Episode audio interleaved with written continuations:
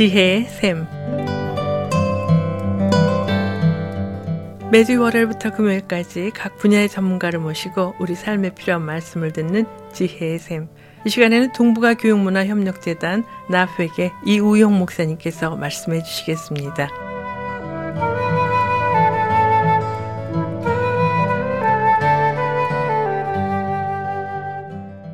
안녕하세요. 나회계 이우영 목사입니다. 이 시간에는 부패와의 전쟁이라는 제목으로 말씀을 나누겠습니다. 어, 요새 한국에서는 부패와의 전쟁을 선포했다고 뉴스로 전해지고 있습니다. 뉴스만 모아서는 한국에서의 부패는 정말 그 도를 넘어선 듯 합니다. 한국 군의 최고 지휘관 장성들이 줄줄이 방산 비리와 연관되어서 조사를 받고 있고요. 또 정치 지도자들과 한국이 중요한 또 기업체들의 지도자들이 조사를 받고 있습니다. 어느 사회이든 지도급 인사들의 부패는 사회 전체에 큰 피해를 입히게 합니다. 정치 지도자들이 부패하면 사회에 정의가 설 수가 없습니다. 정치적인 권력을 이용해서 자기의 배를 채우려고 한다면 그런 사회에서 누구를 신뢰할 수 있겠습니까? 불신의 사회에서는 서로가 비난하고 패거리로 갈라져서 싸우려 할 것입니다. 한국의 사회에서 이런 면이 나타나고 있는 것 같습니다. 군대의 최고 지휘관들이 부패해서 엉터리 무기로 군대를 무장시키면 그 군대가 전쟁에서 이길 수 있겠습니까? 전쟁에서 패한 나라나 민족은 역사상에서 사라지거나 생존하더라도 비참한 흔적은 대대로 지워지지 않는 것을 보게 됩니다. 어느 나라나 사회 모든 분야에서 부패가 만연한다고 하면 그 사회는 건강을 잃어버리고 결국 그 나라는 망하는 길로 들어서게 됩니다. 성경에도 보면 부패에 대한 경고가 많이 나옵니다. 부패한 자는 뇌물을 받고 이를 그르치게 한다고 경고합니다. 뇌물은 의로운 길을 굽게 하고 사람을 부패하게 한다고 지적하고 있습니다. 굽어지고 부패한 사회가 어떻게 건강한 힘을 발휘할 수 있겠습니까?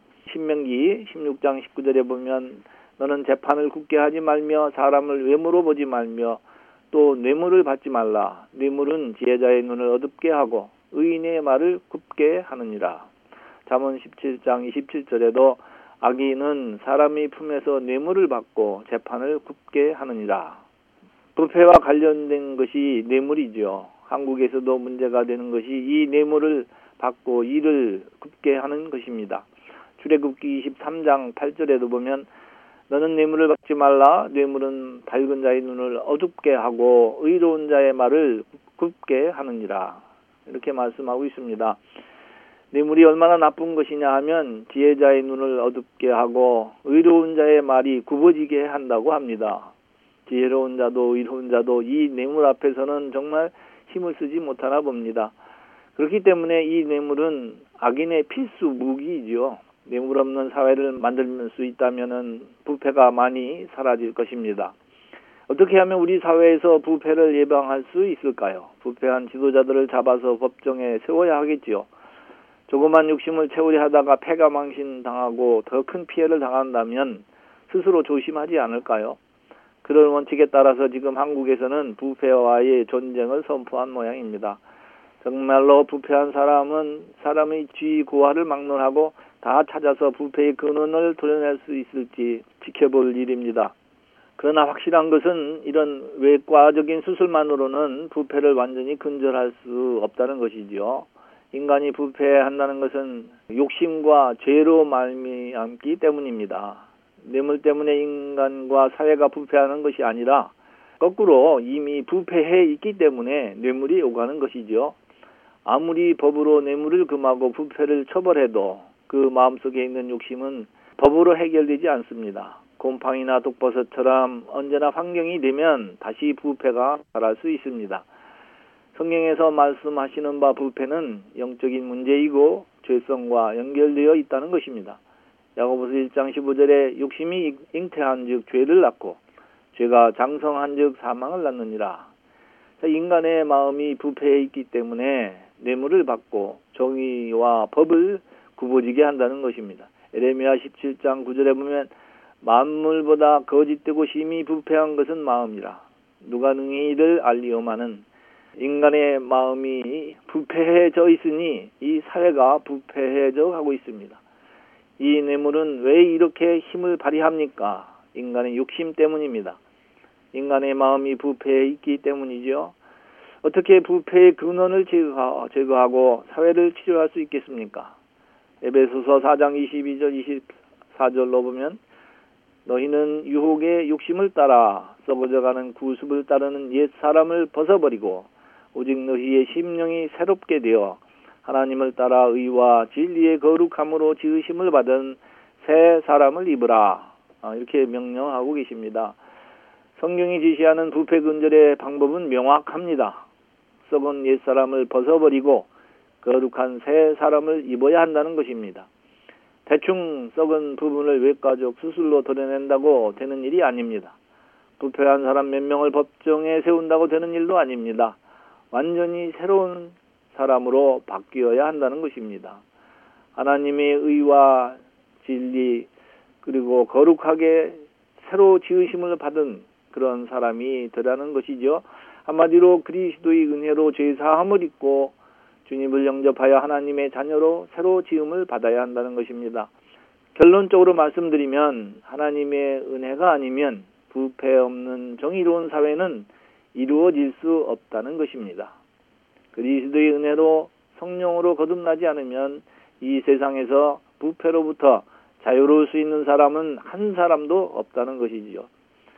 성경 말씀에 따라 이런 관점에서 보면 교회와 성도들이 이 사회에서 얼마나 중요한 존재인가 하는 것을 실감합니다. 그야말로 사회를 부패로부터 지키는 소금과 같은 역할을 교회가 하지요. 교회가 하나님을 예배하고 복음을 전파하는 그런 일도 중요하지만 교회다운 교회가 존재한다는 것 그 자체가 큰 의미가 있는 것이고 이 세상에게 주는 큰 축복이라고 생각합니다. 그러나 소금이 짠맛을 잃으면 무엇에 쓰겠습니까? 마가복음 9장 50절에 보면 소금은 좋은 것이로되 만일 소금이 그 맛을 잃으면 무엇으로 이를 짜게 하리오 너희 속에 소금을 두고 서로 화목하라 하시니라. 요새는 교회의 지도자들이 부패와 연관되어서 뉴스에 오르내리는 것을 보면서 오직 그리스도만이 이 부패로부터 우리를 깨끗하게 하실 수 있다는 것을 새삼 깨닫게 됩니다. 이름만 교회여 교인이 아니라 정말 진리로 새로 지으심을 받은 거룩한 성도들이 많은 그런 사회가 되었으면 좋겠습니다. 감사합니다. 지금까지 동북아 교육문화협력재단 나프에게 이우영 목사님께서 말씀해 주셨습니다. 지혜의 샘 오늘 들으신 내용은 극동방송 뮤지지사 홈페이지 usk.febc.net usk.febc.net에서 다시 들으실 수가 있습니다. 이 시간 방송을 들으시고 지혜의 샘 프로그램이나 극동방송에 대해 더 자세히 알기를 원하시는 분은 연락 주십시오. 전화와 지역번호 562-448-1782 지역번호 562-448-1782로 연락 주시거나 극동방송 뮤지사 이메일 주소 koreadept@febc.net koreadept@febc.net으로 문의하시면 자세히 안내해 드리겠습니다. 아름다운 음악과 기쁜 소식을 전하는 극동방송에서 보내드린 지혜의 샘 오늘 순서를 마치겠습니다.